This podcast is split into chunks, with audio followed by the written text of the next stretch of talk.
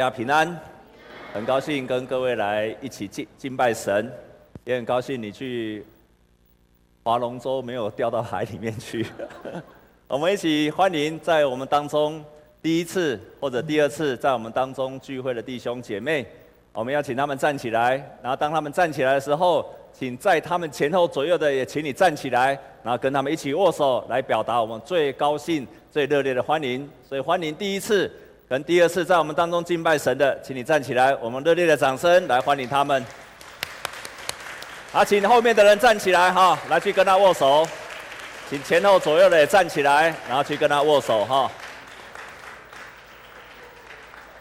啊，非常欢迎你们来。今华一定来谈高安这回敬拜神。我先报告一件事情，在我们教会的七月二十四号，大概还有一个多月左右。那我们有请季宝如姐妹要在我们当中做见证的福音主日，啊，这个海报已经都贴出来，在我们教会的四周是非常非常精彩的，非常精彩的福音的见证。那我们教会除了有海报以外，我们印有很多这种像明信片一样大小的邀请邀请卡，所以如果你有渴望邀请亲朋好友还没有信主的人，你可以去跟干事那边拿，在办公室那边。那后面有地方可以让你写下几句话，那写下你的邀请，我觉得这是个很好的机会啊。季宝如姐妹啊，生命的改变非常的非常的震撼啊，非常的愁苦，非常的让人不可想象的一个人生。但是因为她信靠了耶稣之后，彻底的翻转，神在她身上做了奇妙的心事，所以我有很大的信心。一个人如果在耶稣基督里面，他真的以耶稣基督为中心，神会在他身上做奇妙的事。我们跟左边、右边的跟他这样讲好不好？神也会在你身上做奇妙的事。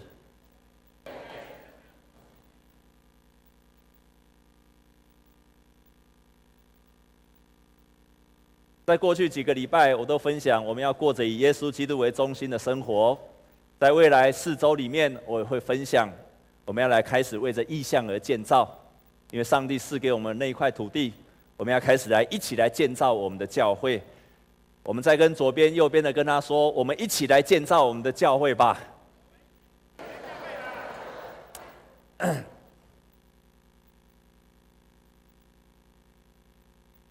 你在你的心中一定对上帝有很多不同的想象。我们最常见的就是上帝就是慈爱的神。确实是如此。那可能在你的心中也常常想，上帝是会赦免我们一切的神，没有错。路加福音十五章那浪子的故事，常常是我们所认识天赋上帝的最一开始的印象。常常我们认为上帝就是会赦免我们，会接纳我们的，确实是如此。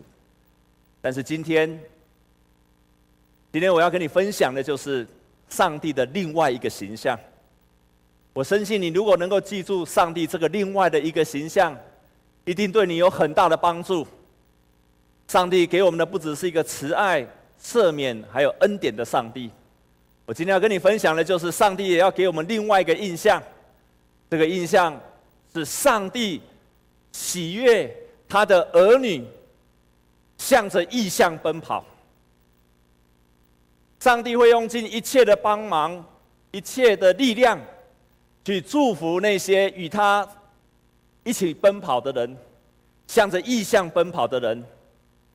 我讲一个实际的例子，你就明白我所说的是什么。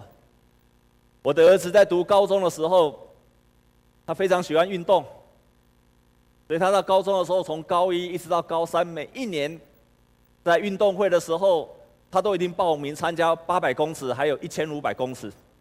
他非常喜欢跑步，然后呢，但是他每次跑步的时候，又很糟糕。他平常都不练习的，都是到运动会的前几天、前一个礼拜才开始拼命的练习。然后他每次练习的时候，每次到运动会的时候，我就遭殃了，因为一天的工作下来非常忙碌，然后他也要上课，到了晚上他又补习，补习的时候呢，他差不多到十点，才突然跟我说：“爸，你今天陪我去跑步好不好？”你跟着我去跑步好不好？我差不多晚上十点，那个学校都已经关门了，我还要跟着他一起爬墙进去到学校里面去。去跟他一起跑步，去陪他跑，然后可以跟他算时间。每三年来每一次的运动会，啊，有时候他因为跑得非常好，所以他也代表学校去参加台南县的跑步，他也去。所以只要他一参加跑步的时候，他就找我要跟他一起跑，一起练习。啊，我们做爸爸妈妈已经很累了，晚上还要去陪他，都天还没力唔知哦。还有他没有叫我跑，他是叫我那边帮他计时，然后看着他跑，然后告诉他的缺点，他有什么可以改进的。我每一次都很抱怨，但是每一次我都陪他去。所以这三年来，每一次的运动会我都陪他跑，而且都是晚上十点多的时候开始跑。每一次他去跑步了，他每一次都得奖，而且他还是他们学校好像一千五百公尺还是八百公尺的纪录保持人。啊，再回来拿回来奖牌跟我看，我就非常非常的高兴。然后。每一次都想说以后再也不陪他跑了，可是每次看到那个奖牌，啊，算了，再陪他跑吧。我希望你能够记住今天牧师我在分享的一个爸爸的心情。每一次我在陪他跑，尤其在晚上在陪他跑的时候，在那个深夜的当中，只有我们两个在那边跑的时候，我常常想起天父。我们的天父像一个父亲一样，他极喜悦他的儿女向着异象奔跑，然后他会陪伴他跑，而且他会用尽一切的资源、力量跟恩典来帮助他。我要再说一次，如果一个地上的父亲都愿意这样为儿子来奔跑来做的时候，我今天希望你今天从今天开始，你可以重新去塑造一个新的。对天赋上帝一个新的印象，那就是，当他的儿女立志向着一个目标而奔跑，而这个目标是荣耀上帝，是爱人，只要他自己的人生有所成就，那么我们的天父非常非常乐意的与这样子的儿女奔跑，他会用尽了一切的力量去帮助他的儿女。去完成他的意向。我要再说一次，我们天父除了是慈爱的神以外，他更希望，他不希望你的人生永远在悔改、在认罪。当你认罪跟悔改之后，你已经是他的儿女。And then，接下来你要做什么？接下来你就不是在认罪，不是在悔改。哪有天底下哪有一个儿女一天到晚在认罪跟悔改的？不是的。接下来是什么？他渴望你向着异乡奔跑，向着一个他所喜悦的方向，还有你觉得那是你人生想要成就的方向。当你有那个意向去奔跑的时候，他一定用尽一切的力量来帮助你。我们跟左边、右边的人跟他这样讲好吗？说神会用尽一切的力量来完成你的意向，然后再跟他说，神喜爱你向着意向而奔跑。我们看今天的尼希米记，就是这样一个很写实的见证。尼希米记是尼希米当犹太人他们在主前五百八十七年被掳到外邦的时候。非常非常的悲惨，一个亡国的命运。但是上帝给他预言说，过七十年的受苦之后，他们会再一次的回到耶路撒冷。所以在主前五百三十八年的时候，第一批人有当时候的所罗巴伯带领他们回到耶路撒冷，这是第一批回来的。过了八十年之后，第二批人就是我们旧约的以斯拉记，第二批人就又回来回来了耶路撒冷城了。然后在主前四百四十五年，就是尼希米，第三批的人回来了。第三批回来之后，尼希米他那个时候已经在当时候的王宫里面担任一个酒政，就是管理酒的人。但这个时候他听到了这些人回来了，他们已经开始建造圣殿了。可是耶路撒冷的城墙是毁坏的，也就是说，这个圣殿虽然被建造起来了。可是却没有城墙来保护他的国家，保护他的民族。于是尼西姆尼西米在他的圣经里面，在尼西米他就开始，他在今天所读的圣经节里面，他一共做了五件事情。这五件事情分别就是：第一件事情，他就哭泣、悲哀，因为知道城墙毁坏了；第二件事情，他开始进食祷告，寻求神的旨意；第三件事情，他为他的国家、为他的百姓来认罪祷告；第四件事情，他就离开了他的舒适区，然后最后他得到了智慧，他得到了智慧的策略，开始做工了。等他第一件事情。他哭泣，而且悲哀。他不断的哭泣，因为知道他的国家的城墙毁坏了之后，他大声的哭，而且非常深的哭。他不只是一个平常的哭，圣经记载说他大声的哭，而且不是只有一天。他圣经圣经上说他哭泣，而且悲哀几日，在天上的面神面前禁食祈祷。大声号，可见这件事情。对他来讲是非常严重的事情，严重到他大声的哭。弟兄姐妹，如果你遇到了悲惨的事情、难过的事情，牧师上个礼拜有分享说，你要大声的哭，跟神哭泣，不要跟人哭泣，要跟神哭泣，在神的面前大声的哀嚎、大声的哭泣。在 New York City 里面，纽约城市里面，有一个牧师，这个牧师叫做 Bill Wilson。他曾经来到台湾，为什么他会到台湾？因为他在纽约这个地方，他创办了主日学 Sunday School。那个 Sunday School 跟台湾的 Sunday School 不一样，可能有些人没有去过纽约。如果去过纽约的人就知道，我们通常认识的纽约可能都是很光鲜亮丽啊，穿得很漂亮，很多时尚的人在那边，很多精品店啊，然后你看到那个那个那个元旦的那一天。凌晨的一点就什么会掉下来？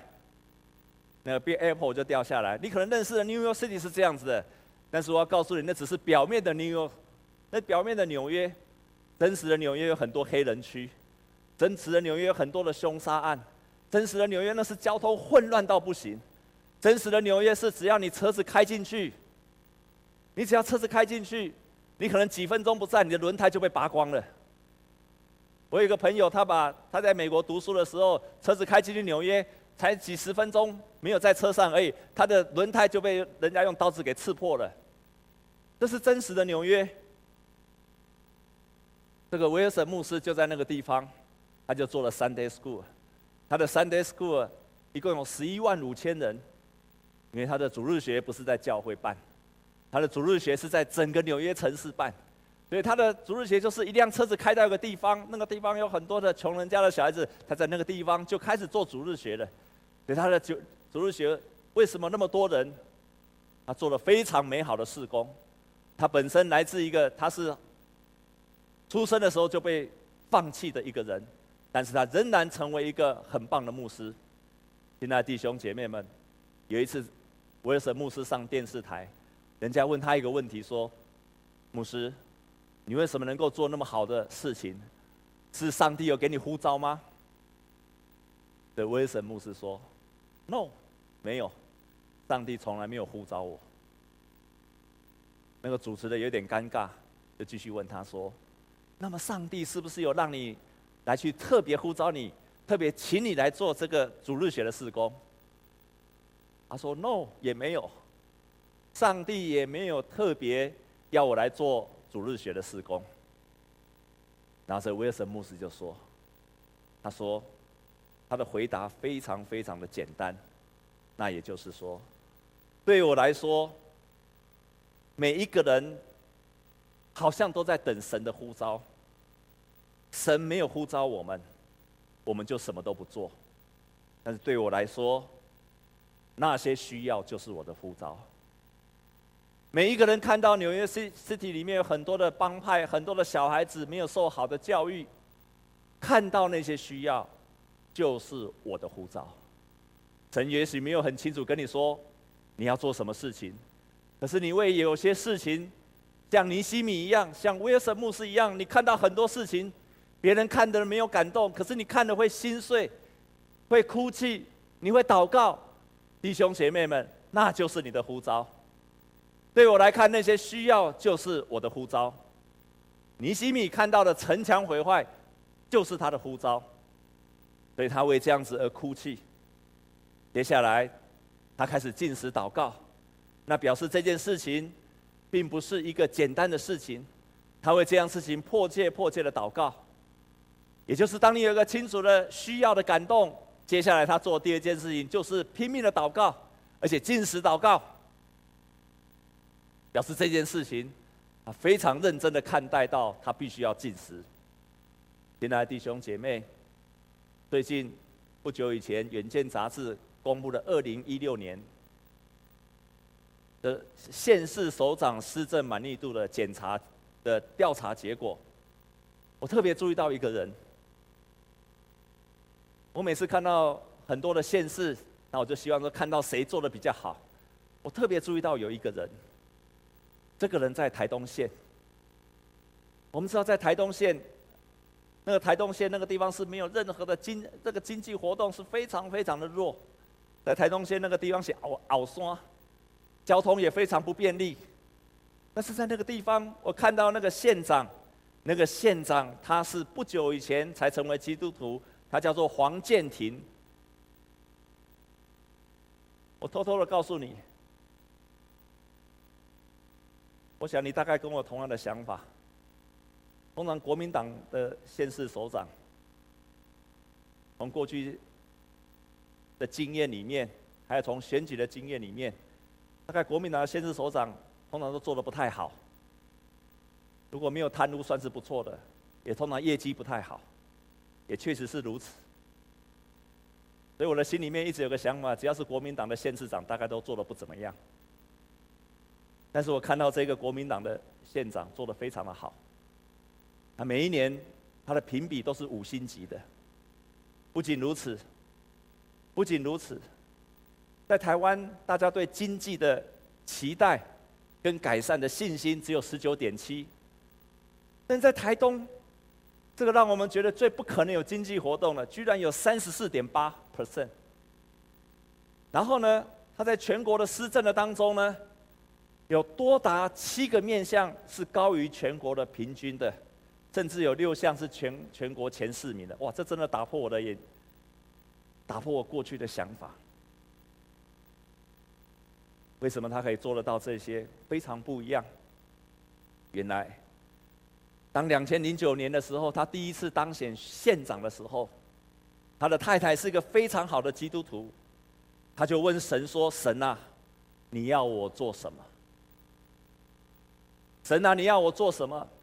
他其实一开始非常反对他的先生从政，那个时候先生还不是基督徒。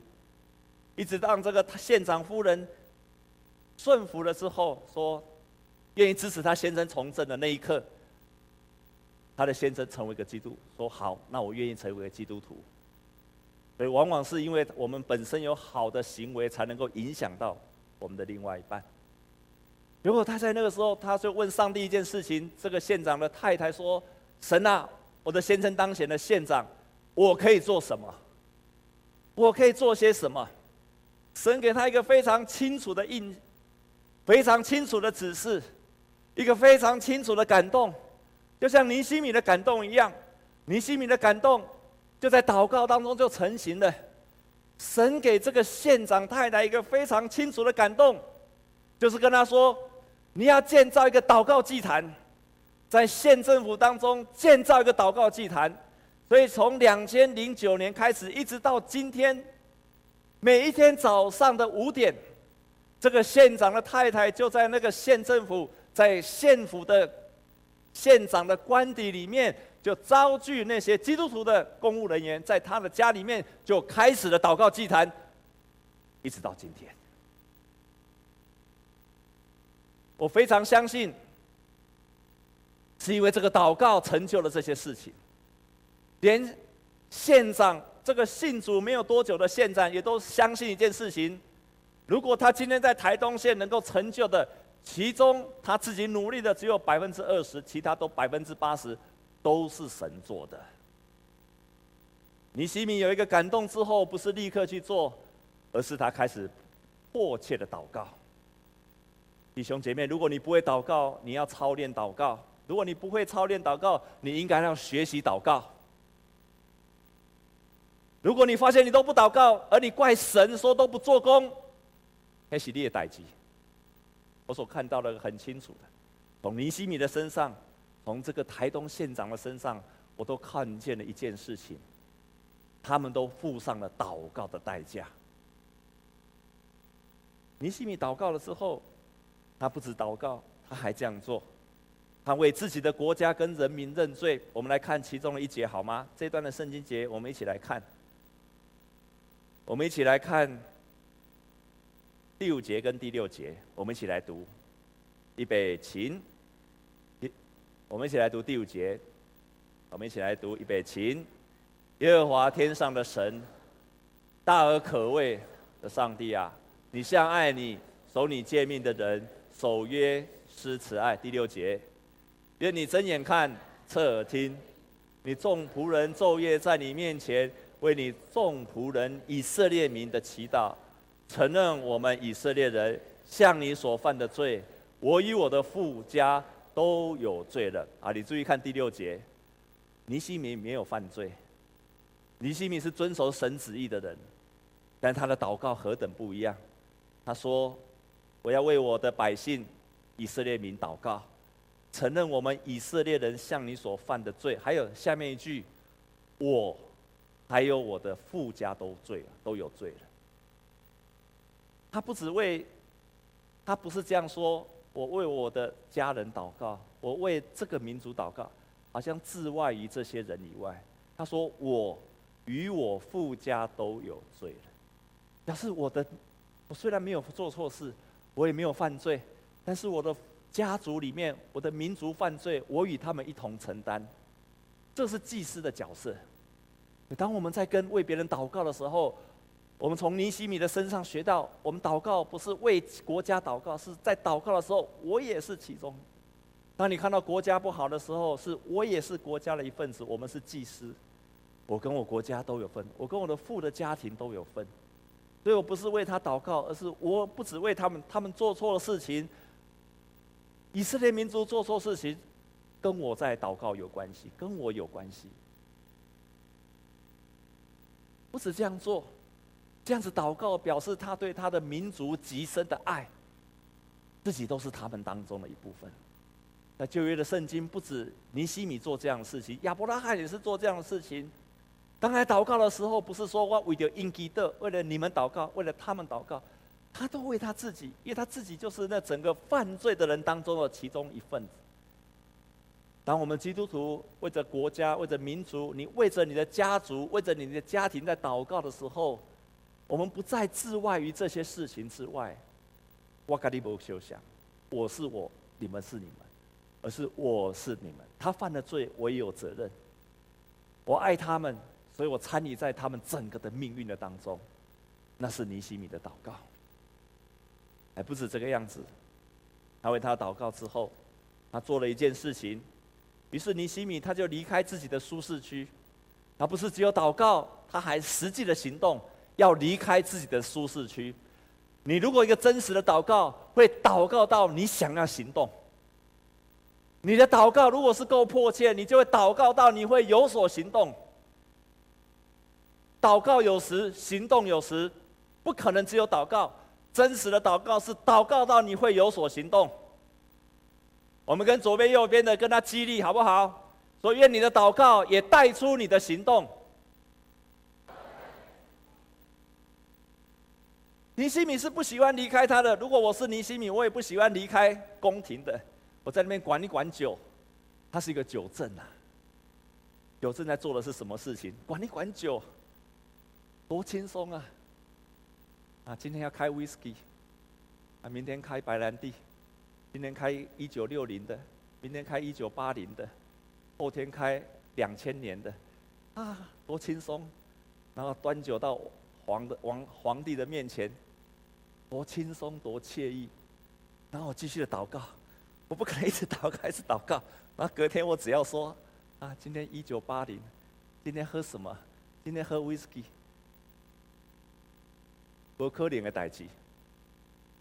所有的祷告到最后都会带出一个勇敢的行动。这个时候是要离开你的舒适区。很有名的宗教改革家叫马丁路德，他这样子说：“他说基督徒的自由是什么？基督徒是有一个身份，他是在他只有在一人之下，那个人就是耶稣基督之下。但是我们是万人之上，基督徒的身份是很尊贵的。”基督徒的尊贵，因为我们只顺服在耶稣基督这一位万王之王之下。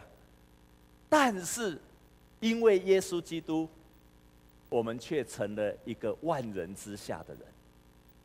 我们因为耶稣基督的爱，我们愿意成为万人之下，因为要顺服在耶稣基督的做他所喜悦。所以他说，真正基督徒的自由是什么？那就是做上帝的仆人，让上帝所使用。他同时提到一个非常好的，他说。一个真正能够胜过罪，一个真正能够胜过自己、胜过自己本能的人，那就是一个成为一个耶稣基督仆人的人。听起来有点矛盾，但是你成为耶稣基督的仆人的时候，你就胜过了这一切。尼西米就离开了自己的舒适区，然后最后，他这样子做之后，他就得到了智慧的策略，他就知道该如何做。所以我们在圣经节里面看得很棒。他没有直接跟王说：“我要回去修修筑以色列的城墙。”如果我回去就说要修筑耶路撒冷的城墙的时候，国王一定不准啊！不然你是要造反是不是？他回去说什么？我回去要建造去修我列祖的坟墓。他是去建造他列祖的坟墓，而不是去修筑城墙。就是因为这样子，所以他能够去改变王的心意，而且他的很有策略。故意在王的面前忧愁，然后跟王说他所做的事情，于是他就回去做他所愿意做的事情。神就这样成就他，神赐给他的智慧。亲爱的弟兄姐妹，我们教会也正在建造的过程当中。这个建造有两种建造，一种是我们教会现在要建造后面的那个那块地。第二个建造是我们也在让我们的教会能够更加的建造起来。当我们在建造后面那块地的时候，我们在后面那边有个一百零一平的一块地。当我们开始，我在三年六个月、三年九个月前来到中山教会，我踏进了第一天，我才知道这件事情。但是我知道在之前十多年，已经很多人呢为这这件事情在努力了。然后我们也一直在努力，在一百零二年的时候，在一百零二年的时候，我们教会决心用法律的手段，要让占领在上面的那个林先生他能够搬离那个地方。所以在一百零二年的时候，那块土地是国产局的，国产局的，所以我们国产局就告他，因为要他搬离出去，要他拆屋还地。这是一百零二年的时候。就这样，法律一直到，一直到，一直走了一百零二年，一直到今年的，在今年的一月十五号，突然，那个林先生，因为他一审败诉，二审都败诉，突然在三审快要定谳之前，他跑来跟我们的洪龙兄，就是秀贵长老的先生，洪龙兄，跟他说，因为他的罚金很重，他就跟洪龙兄说，要洪龙兄。帮助他想办法把那个把那个判决的罚金能够减少。那洪龙兄就跟他说：“可以啊，你要做这样可以啊，但只有一件事情，你要拆，你要把房子给我们，立下了点交的清单，那我们就帮你写一个说你已经还了，希望法院在判决的时候可以判轻一点。”于是，在今年突然之间，我们都以为还要等到三审，还要等很久，但是突然之间，突然之间。他的房子就给我们了，地也还给我们了，于是我们就开始开始准备要建造了。但是，让我们觉得更加意外的，到了今年的五月十八号，就是上个月，又突然之间，他又来找我们教会的洪龙兄，然后跟他说，他已经被罚款了很大的罚金，他希望我们能够去帮国产署跟他们说，跟国产局说。他房子一还，看那个罚金可不可以再减少？因为已经三审定谳了。结果，洪龙兄就跟他讲：“可以啊，但是哦，请你把我们过去的诉讼费还有律师费，你可不可以都还给我们？”他当场答应了，而且签下了，他愿意还这个钱，七十多万的钱，他就当场还给我们。在座弟兄姐妹，你有没有听过这样的事情？双方在告的时候，突然告完了之后，他说：“我要把钱还给你，我要把律师费还给你，我要把法庭的裁判费还给你。”你有听过这样做的，或者你也曾经经历过这样的，请你把手举起来。人如果向上帝祷告，有智慧，神会赐下谋略策略给你。如果你跟着迫切跟神祷告的时候，神在你的策略上，神会帮助你。我们大大的感谢神。为什么我要说这些话？因为在这些话里面，我要分享就是，在我们开始要建堂的这个过程当中，神已经开始做工了，而且是给我们奇妙的神迹。我们所渴望看见的是，在这个建造的过程，不是只有盖一间房子，也不是只有盖一个宣教的大楼而已。我们更渴望是在这当中是同心合意，而且是我们在做的时候经历神的奇妙的作为。我深信你也可以经历到的。在我今天的分享的当中，我说的一个县政府，他们可以透过一个家、一个祷告的祭坛，神如何帮助这个县。来去重新的建造了起来，我也分享了我们在教会的建造的过程当中，神如何帮助了我们。我同时也要告诉你，神渴望他的儿女向着异象奔跑。当他的儿女被救赎的儿女，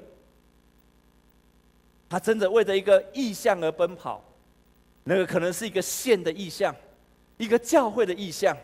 那个目标放在那个地方，而那个目标是为了荣耀上帝。那个目标是为了爱人，为了做上帝的工，在这个世界上让上帝能够发光的时候，这样的一个见证，上帝非常非常乐意的用尽一切的力量来帮助你。这是我所认识的上帝，他不仅是一位慈爱的神，他更渴望像一个父亲一样，希望你成为一个向着异象奔跑的人。所以。你的个人、你的家庭、你的事业，你所服务的地方，都是你要成就神意向的地方。如果你开始转换你的意念，开始这样子做的时候，每一时每一刻都是我就是要成就神的意象。这样子意念在你的头脑里面，这样去想你的事情，想你个人的事情，想你家庭的事情，神乐意这样帮助他的儿女。端午节的时候，我去拜访我以前的老牧师。那位老牧师，他就跟我说：“蒂牧师，他跟我说，他们住在楼下，最近开开了一家早餐店。那家早餐店，他想说新开的，你就可以改高官，啊，高官跨买，看他们做的怎么样。所以他就跟牧师娘去这边吃了，试着去看说，哎，那边有个十字架。”哎，这个店是基督徒开的，因为在墙上挂着一个小小的十字架。他去吃了几次之后，看到这个老板娘忧头嘎面，愁眉苦脸。所以几次之后，他就跑去跟他去吃的时候，就跟这个老板娘说：“老板娘，我看你那边挂着一个十字架，我知道你是一个姐妹，你是基督徒。啊，你在哪里聚会啊？”他说：“在附近的教会。”他说。你今天既然挂着一个十字架，然后你又承认自己是基督徒，可是我常常看你忧愁苦脸的。从今天开始，从今天开始，你要把你的事情交托给上帝，全然的交托，完全的交托，然后你开始要这样祷告说：上帝啊，我这个事业就是你的事业，所以你要为我负责到底。我这个事业就是要荣耀你的。所以你要为我负责到底。从那一天开始，那个老板娘开店的第一个动作就是祷告，为他的店祷告，为他的店祝福。就像那个台东县的县长夫人，在那个县府的官邸里面，开始了他的祷告的祭坛。他也开始了他的。每一个人形式不一样，但是他开始用这样的事情来学习交托，神就这样子开始。到我牧师的说话，从从那一天开始，把一个一个客人带到这个店里面去，一个县是这样子，一个教会是这样，一个人的事业也是这样子，一个人的家庭也是这样子。尼西米所经历过的，神就这样帮助他，神也会这样帮助你。我们同心来祷告。主啊，我们感谢你，你是又真又活的神。你活在尼西米在建造城墙的时候与他同在，你也与我们教会建造的时候同在，你也与每一个基督徒，当他渴慕要活出神的荣耀，他立志在他所做的事情上充满了意象，每一天为意象奔跑，而且为意象迫切的祷告，向着标杆直跑。神，你会用尽一切的方法来帮助这样的儿女。主啊，祝福我们所有的弟兄姐妹，在今天有新的意向。若是没有意向的人，他们开始有新的方向。他们不止有一个新的意向、新的方向，他们也每一天付上祷告的代价，祷告的祭坛当中来敬拜你。主啊，你也会为他们做新事，因为你是做新事的神。你会为他们开道路，因为你是在旷野开道路。你是在沙漠中开江河的神。我们要再一次在异象当中经历你，不断的与我们同在，而且不断的帮助我们，因为你是我们的天父啊。你也渴望看你的儿女，在这个世界上成为一个被看重、一个可以做光做盐、可以荣耀神的儿女。我们这样子祷告，是靠着耶稣基督的名，阿门。让我们用这首诗歌，我们来回应神。